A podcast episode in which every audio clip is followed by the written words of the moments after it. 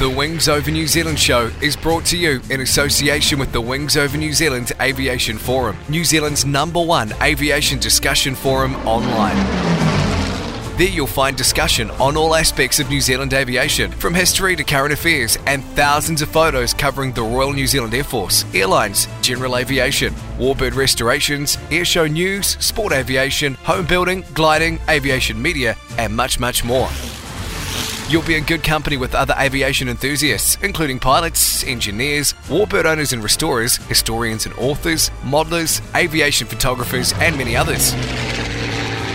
Sign up to the Wings Over New Zealand community now. It's free and easy. Just Google Wings Over New Zealand and you'll find the forum. Hi, it's Matt Jolly from Warbirdradio.com. Listen, I am thrilled to have Dave Homewood as part of our broadcast family and bring your stories, the stories of the RNZAF, heard right here on Wings Over New Zealand to our global audience. Thanks for listening and hope to hear from you sometime at Warbirdradio.com. The Wings Over New Zealand show would like to acknowledge the great support it's had from Fly DC3. You can fly back in time with Fly DC3 from Ardmore Airport, charter the DC3 Dakota, and fly into the past. It's an experience you'll never forget. Fly DC3. Go to www.flydc3.co.nz. Welcome to the Wings Over New Zealand show with Dave Homewood. Welcome to the Wings Over New Zealand show. I'm your host, Dave Homewood. In this episode, we have a live recording from the recent Black Sands Fly-In, which took place at Raglan over the past weekend, of the 2nd to the 4th of November. On Saturday the 3rd of November, the assembled Sport Aircraft Association members and others were addressed by a team from Civil Aviation Authority, or CAA, who talked about various important issues going on in both sport aviation and other recreational aviation at the moment. As there are key issues that apply to many pilots across the spectrum of aviation in New Zealand, we thought it was worth recording this and putting it out as a Wings Over New Zealand show, as many of you may pick up some interesting tips and information. The following is introduced by Bruce Cooke, one of the organisers of Black Sands, and the speakers are Paula Moore and Doug Hamilton. Good afternoon, everybody. Welcome along to the 2018 Black Sands Drive-In. Okay, glad that you guys could make it despite the weather. Awesome to see you here. Okay, uh, today we've got our delegation from CAA. Paula Moore is, uh, will introduce the, the team. Good to see you along. Thank you for coming. I hope you take the opportunity to, to talk to these guys. If you have any particular concerns about where the industry is going, um, things that affect you, have a chat to them. They're here to find out what is big issues with us. So what what what sort of things are concerning us, and they can uh, they'd love to hear what concerns and um, be able to take that back to Wellington and uh, and work on that. So I'll hand over to Paula now. You may or may not want to use the, the microphone. It's up to you. So use it. He wants me to use You want it. to use it? Cool. Good afternoon, everybody. Thank you. Um, it's been recorded, I understand, for the Wings Over New Zealand podcast. Cool. Anyway, um, as Chris said, we're up from CAA. We're members of the Special Flight Operations and Recreation Recreational Aviation team. I'm um, the team leader flight operations adventure aviation on our board here. And with us today we've got Doug Hamilton. For those who don't already know him, Doug, he's one of our flight ops inspectors, and Matt McCarthy. Also with us from CAA is Philippa Reagan. She's um, from the Communications and Safety Promotion team. We were hoping that, you know, with pilots flying in, we were going to set up a little booth to mainly emphasise ADSB and discuss that with pilots coming in. We thought it would be a good opportunity. So our team, as we said, Special Flight Ops Recreational Aviation, we do with, deal with all the things that aren't passenger transport basically, except for the adventure aviation side of it. Our manager is Clayton Hughes, or is commonly known as Merv, and we have our flight operations side, um, and on the other side we have the airworthiness with John as our team leader, and two airworthiness inspectors, Dean and Dave. Our admin is Claire. Um, she's usually the first point of contact for our unit. and we also have a senior technical specialist, unmanned aircraft and recreational aviation. I have to keep looking at his title because there's so many words in it, and that's Mark Houston. You may be familiar with some of you, but he does deal mainly with 102 um, unmanned aircraft certification. And assisting him, and also part of our team, is Corey Price. So he's sort of primarily, though, dealing with unmanned aircraft at the moment. So we cover, as I said, quite a few aspects of civil aviation. So we look after the adventure aviation side, the unmanned aircraft, recreational aviation, which is all you guys, and aviation events. So any air shows or aerobatic competitions that need authorisation, they come to our unit for authorisation. So the certificate holders, um, we also look after the 149 organisation, so that's RANZ and SAC for the general aviation, Gliding New Zealand, the two parachute organisations, the Parachute Industry Association and the Parachute what, parachute organisation. It's a bit like the Liberation People's Liberation Front of Judea and the Judean People's Liberation Front. Uh, Part 66 LAMEs, the maintenance programs for general aviation, and often we're project special matter experts and see a couple of photos there which cover off what we do. So that's who we are. And today we thought we'd take the opportunity just to discuss a few issues that have arisen in industry. We only want to have a PowerPoint for about three, four slides, and then we thought we'd have a general discussion with you all. Of course, we've managed to do most of that this morning. So one of the things we just want to emphasise with in relation to microlights is that Part 91 is still the main rule, primary rule you deal with, and the Part 103 provides those variations from Part 91, the bits that you don't have to comply with and some additional information. So that allows the airworthiness side of it, of working on your own aircraft, and a couple of other requirements. One of the things we, with the summer season about to start, appropriate to think, well, allegedly starting, think about your currency. Because you know, a lot of people might not have flown over winter very much. And is it appropriate to the task you're about to achieve, want to go out? So if we haven't flown a while, is a big long cross country advisable without doing some flight, you know, practice first or go out and just re- renew your skills, even if it is in booking with an instructor and after you've done that, of course, looking, debriefing and reviewing what you've done, what you're doing well, what you need to work on again. And what, but one of the big important ones, and especially for this weekend, would have been have a plan and have a backup plan. Sorry? So then the backup plan for the backup, Backup plan, yes. I think the car became useful. it's just something we've noticed, you know, when we come into the summer season, we always get a spike in events happening. And always remember to brief before each flight. Some of you may remember I came along a couple of years ago with about all the airspace changes that were happening around the Waikato. They are also continuing around New Zealand. um, this Thursday will be Christchurch uh, control zone, Wellington control zone, all of the Nelson airspace.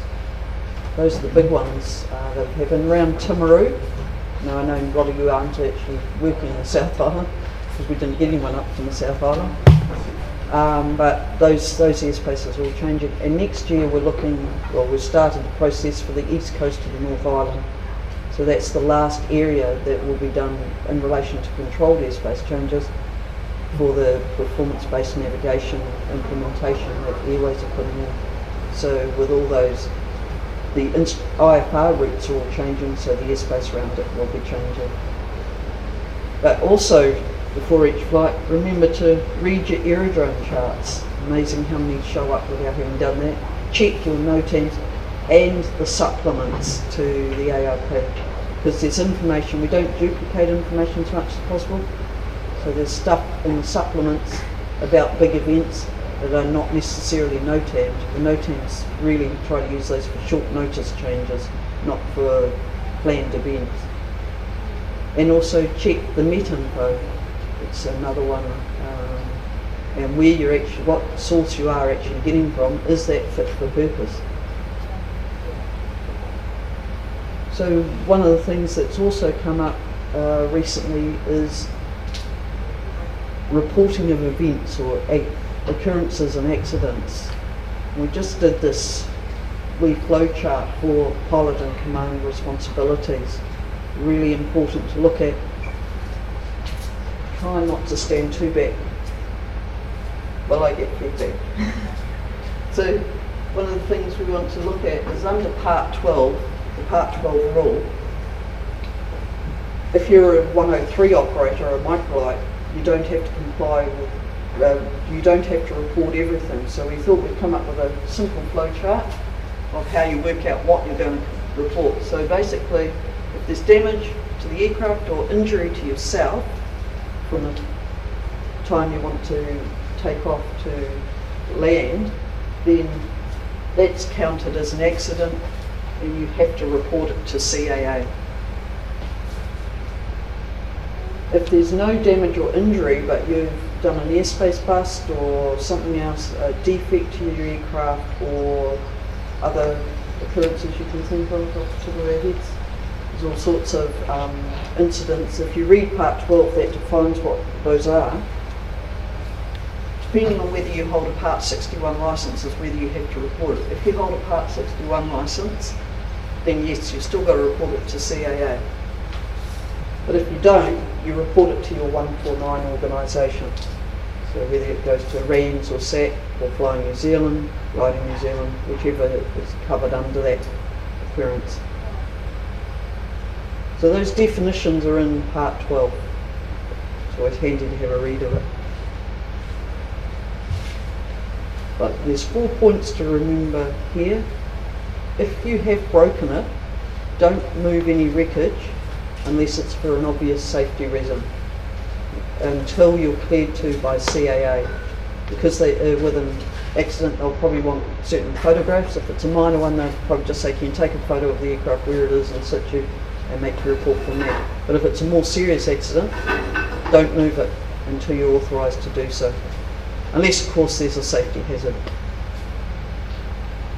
One of the things we want to emphasise to people is that if you've self-reported anything and you're open and honest in a timely manner, the CAA has at this stage never taken enforcement action against anyone. We, as part of a just culture, we really want to emphasise report what's happened, and if you're open and honest about it, and you've learnt your lesson from it, it's not likely that there'll be any enforcement action taken over that. I think that's been written in by the director in um, Yeah, the director has put that in writing. Open, honest, in a timely fashion, nothing will happen from it. There's obviously the top end of real bad stuff that fits into a different box. So it's more about reporting it so that it can be shared around things. Something that you've done or has happened to you might might be something that someone can take a lesson from that as well. And we also want to keep trend, uh, uh, observe any trends that are happening. As CAA moves into a risk-based type of regulation, it's always handy. Uh, it's always good to know the data in an early identification of any trends or problems. And if you do have an accident, and you can ring, there's a phone number. So those are on our CAA website as well, the addresses you need to um, contact, either online or by telephone. Or if you're old, really old school, there is a form, but you probably have to download it, off, uh, download it offline to fill it out. So those are two of the aspects. The other thing that's a big change that's coming, and I'm sure most of you have heard about ADSB. So that's related to the satellite, uh, sorry, the surveillance system run by air traffic control. We're changing that from the current secondary surveillance with some primary surveillance radar to a automatic dependent surveillance broadcast system which is satellite based rather than ground based. So that gives the controller a lot more information. It also is updated more often Plus, it has some other bonuses with ADSB out. It's all based on satellite receive um, positioning for the aircraft. So at the moment, um, the existing radar surveillance technology is getting old. It came in in 1991-92 and it's being replaced by 2023. Airways has to replace it all. So come 31st of December this year, you've probably heard there was the rule change and all flights operating in controlled airspace above flight level 245, 24,500 feet roughly, have to be ADSB out equipped um, for air traffic control. So it's only in controlled flights, so in controlled airspace. Proposal is for all controlled airspace. I'm talking controlled airspace, transponder mandatory below flight 245 will be ADSB out as well. So that rule is um, proposed rulemaking at the moment. It's going to be going to cabinet, I think by the end of this year, and put out to industry for consultation starting next year, early next year. So the ADSB out system though requires your mode alpha Charlie transponders will no longer be picked up by that system. So there's some capability requirements as it we've got up here. So it's got to be ADSB out capable and it has to be 1090 megahertz extended squitter and meet the requirements of the notice that's been issued 91.258. So that's available online. The big change particularly will affect microlight installations is that the testing that has to be done by a group 3 layman because they're the only ones who have the certified testing equipment. It will also have to be TSO, at this stage, TSO compliant, um, 145, 146 I think the numbers. But anyone who's bought, imported from the States, particularly anything with a UAT system, that will not work in New Zealand. Will not be picked up by air traffic control surveillance. If you are not intending to ever operate in controlled airspace, then you will not have to upgrade. But if you ever do go into controlled airspace, once the rules in effect or as part uh, does come into effect, you will need an ADSB out transponder on board. So a couple of points that um, promoting at the moment is remember, try and beat the rush because come 2021 there will be no doubt a last minute push for everyone to get their transponders fitted and given it's going to be the group 3 LAMEs that are the only ones who can test it, their workload we expect will be quite high in 2021.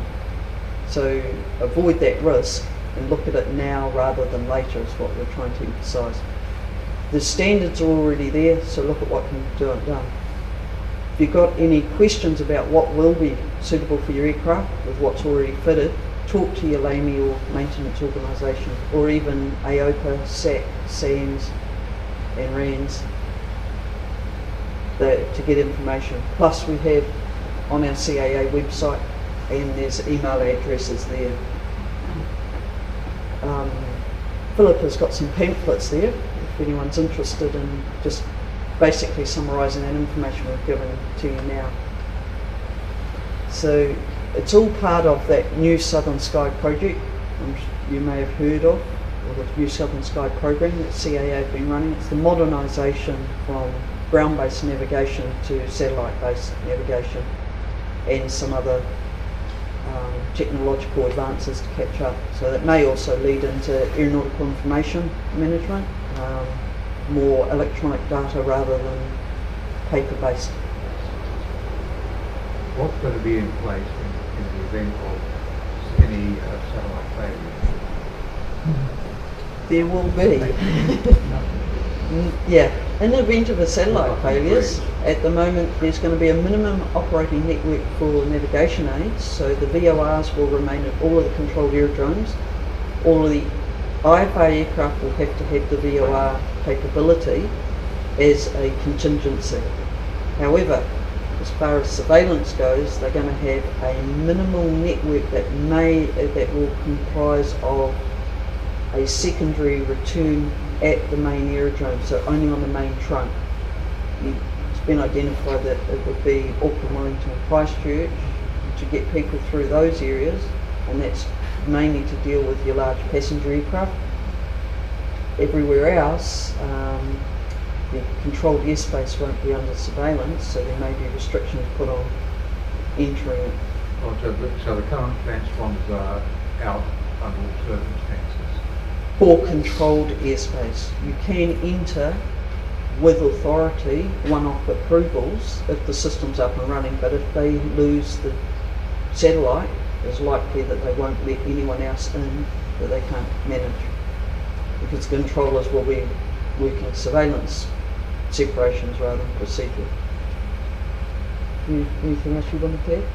Uh, was your question referring to ADSB in as well?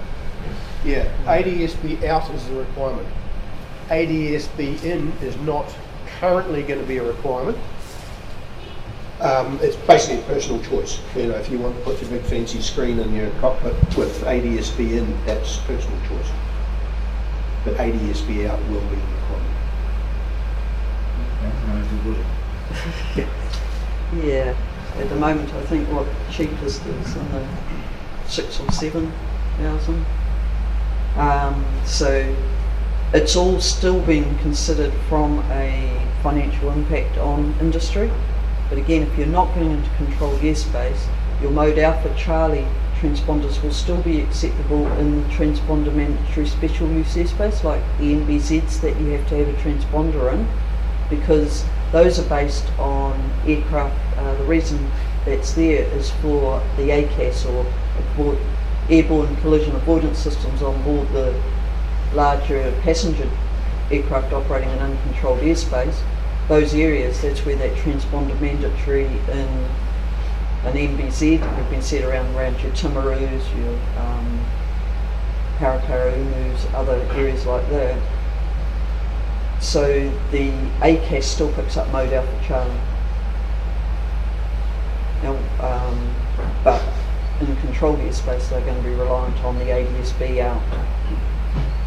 One of the other things, um, we're talking about the LAMEs having to do it with the other bit is there's two components. You can have a mode S transponder, but to get the ADSB out, you've got to have the GPS receiving or GNSS receiver type information.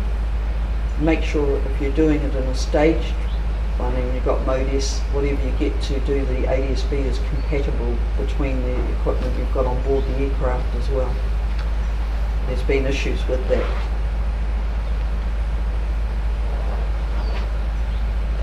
Is there going to be any encouragement from the department as they were with transponders? I believe that's been considered, but there's no decision made on whether that'll happen or not.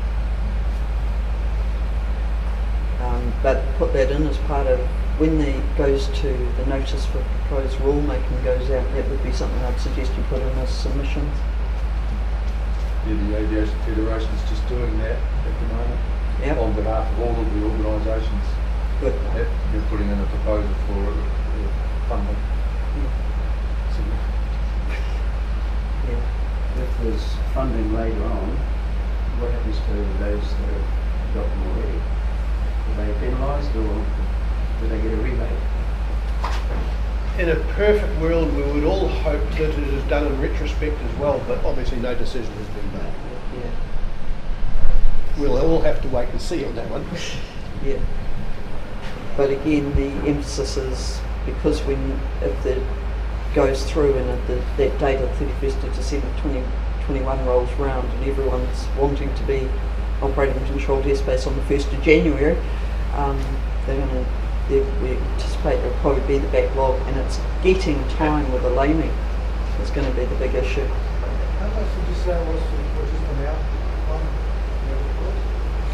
Um, as an example, um, I've just installed a TR, Trig TR21 without, currently without the actual ADSB unit, but that can be plugged in later on and it's, uh, exchange rate's probably the biggest part of it, it's about six grand.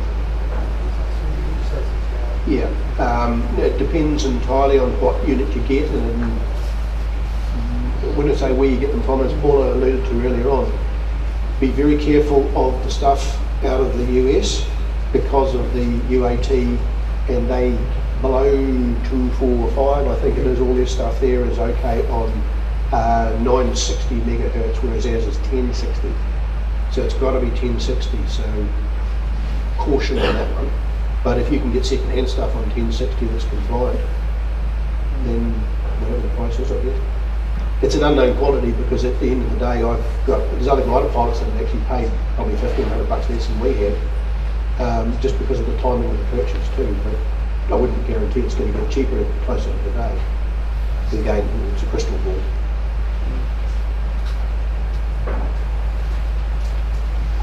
So, so has anybody here got a USB out capability in there? I've got a Garmin 335. Yep. And it meets the TSO? Yep. Good. Yes, and that cost, Garmin had a special 2995 total complete box. Yep. The GPS and uh, encoder, the whole lot. New Zealand dollars? Sorry? New Oh, Zealand no, dollars? sorry, US dollars, US dollars, 2995 US. So that comes up to about five and a half or right It does now. Yeah. And installation? Because the installation cost? a few years. Installation, well, I don't know, how long's a piece of string? Yeah. Ins- It's always best to try and go for something fairly standard that is compatible with you say.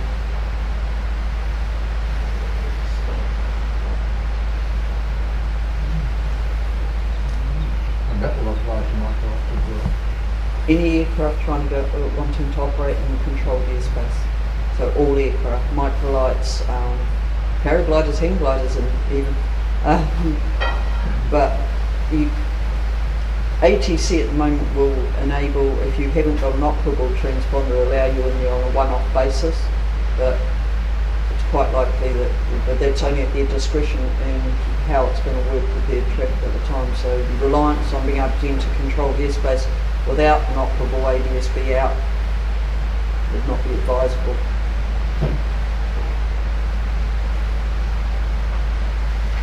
Is there any other topics you want would like to discuss while we're here? Further questions on ADSB? Or?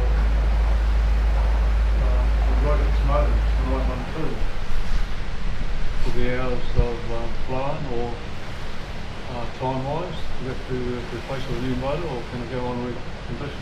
It's being looked at. Doug Um, may have more background on that because it's still a, being discussed. That is actually being discussed at the moment. Now you're talking about the flight ops unit here as per the original picture. Um, the airworthiness guys are working on that at the moment. Um, my understanding is that they are looking at a some form of future on condition type of arrangement. But at what stage that's at, I'm not sure. If you check with um, the uh, RANs and SAC um, guys, they will probably have a wee bit more up-to-date information than what I can give you right now. We've got a draft yesterday came through from, there's a draft came through yesterday on that, which Stuart from uh, Rands is handling, Stuart Parker. So that's, yeah, that's pretty much, we've had some really good discussions with CAA on that from the Federation side of it. But it's looking, it's looking very promising.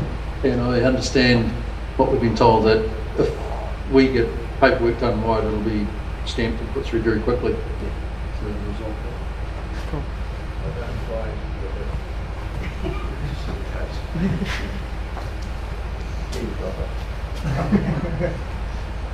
Any other questions on any subjects? Yes.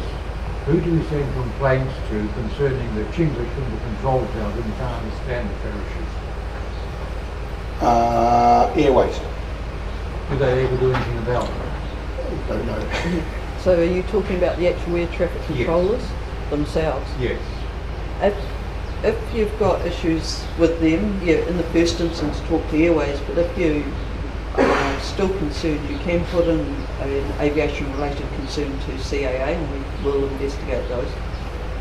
So that is also on our website. I haven't got an address for it there, but if you send it to isi at caa.govt.nz, your concern, email that in. And just an email's fine. and just, you know, specific, be specific with it though as well, what day and time Yeah. that you, because then they can actually relate it to who may have been on duty as well, Yeah. and the location. So, yeah. So you're finding the towers the problem, the controllers themselves? Okay. Any other questions? Medical, we're up to the medical board, but Um, still being considered from what I understand. Um, we had a, I was involved in a meeting about a month or two ago. I'm trying to remember where we went from there. Um, it's with personal licensing that side, 'cause they handle that medical um, side as to, and the rules, uh, considering it, the rule um, section. Do you know anything more about it than I've got? Um, again, it's really just my understanding of the things that are going to happen in the future is that a PPL will be based upon a DL9 medical rather than a Class 2 medical going into the future, which is around the same lines of what the rest of the world is doing. Um, it's still work in progress, but that is what has been looked at at the moment, from my understanding. How long was that piece of string? Yeah. I wish I had some of these answers. So Are they going to have two levels of PPL? that's got to be worked through because of the concerns, you know, from inst- IFR and night flying privileges, how illicit. Yeah, it is to do with privileges relating to different levels of, so being worked through, yeah. Any questions from the other table? So with the ADSB, so the, the building, you've got got a Trig unit which you can sort of already got and install it. So what does the landing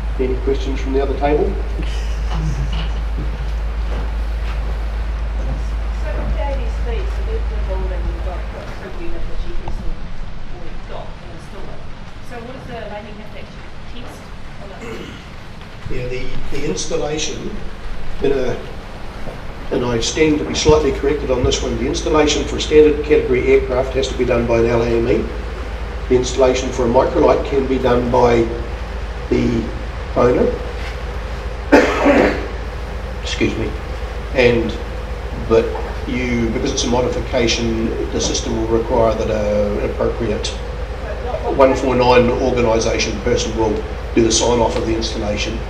Then you need someone, and probably going back to, I think it was the LAME class 3 that was mentioned, to do the testing of the installation. So that's actual radio and transponder testing.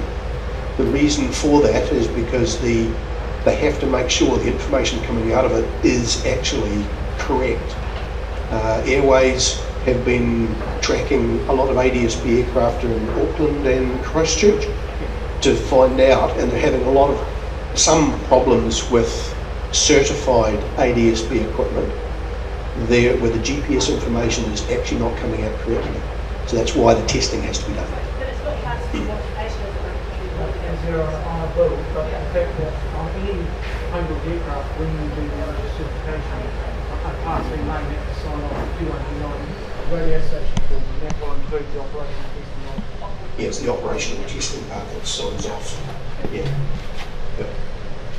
The, uh, some transponders that have been installed in the last five years or so are able to be upgraded to be ADSB capable with appropriately added on boxes, but you'd have to find out, depending entirely on what you've got, as to whether it can be or not. But also be very careful that the GPS units that you add into anything like that is, one, compatible, as Paula mentioned, but also that the GPS is certified for ADSB use, because if the information comes out of incorrectly from the GPS unit, that's a bit like everybody turning the cell phones on at the same time near a tower, it fries the system. So that's one of the things that we've got to be careful of in the future.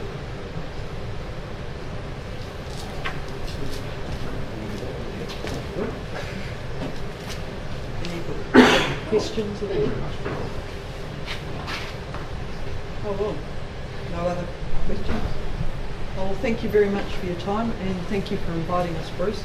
Okay, so with those addresses, um, particularly for the ADSB, but also we're contactable if you do have questions. add anything else. We're probably going to be here tomorrow morning if there's flying. We're sticking around, so fingers crossed. But thank you. Thank you. Thank you. That was the Wings Over New Zealand show with Dave Homewood.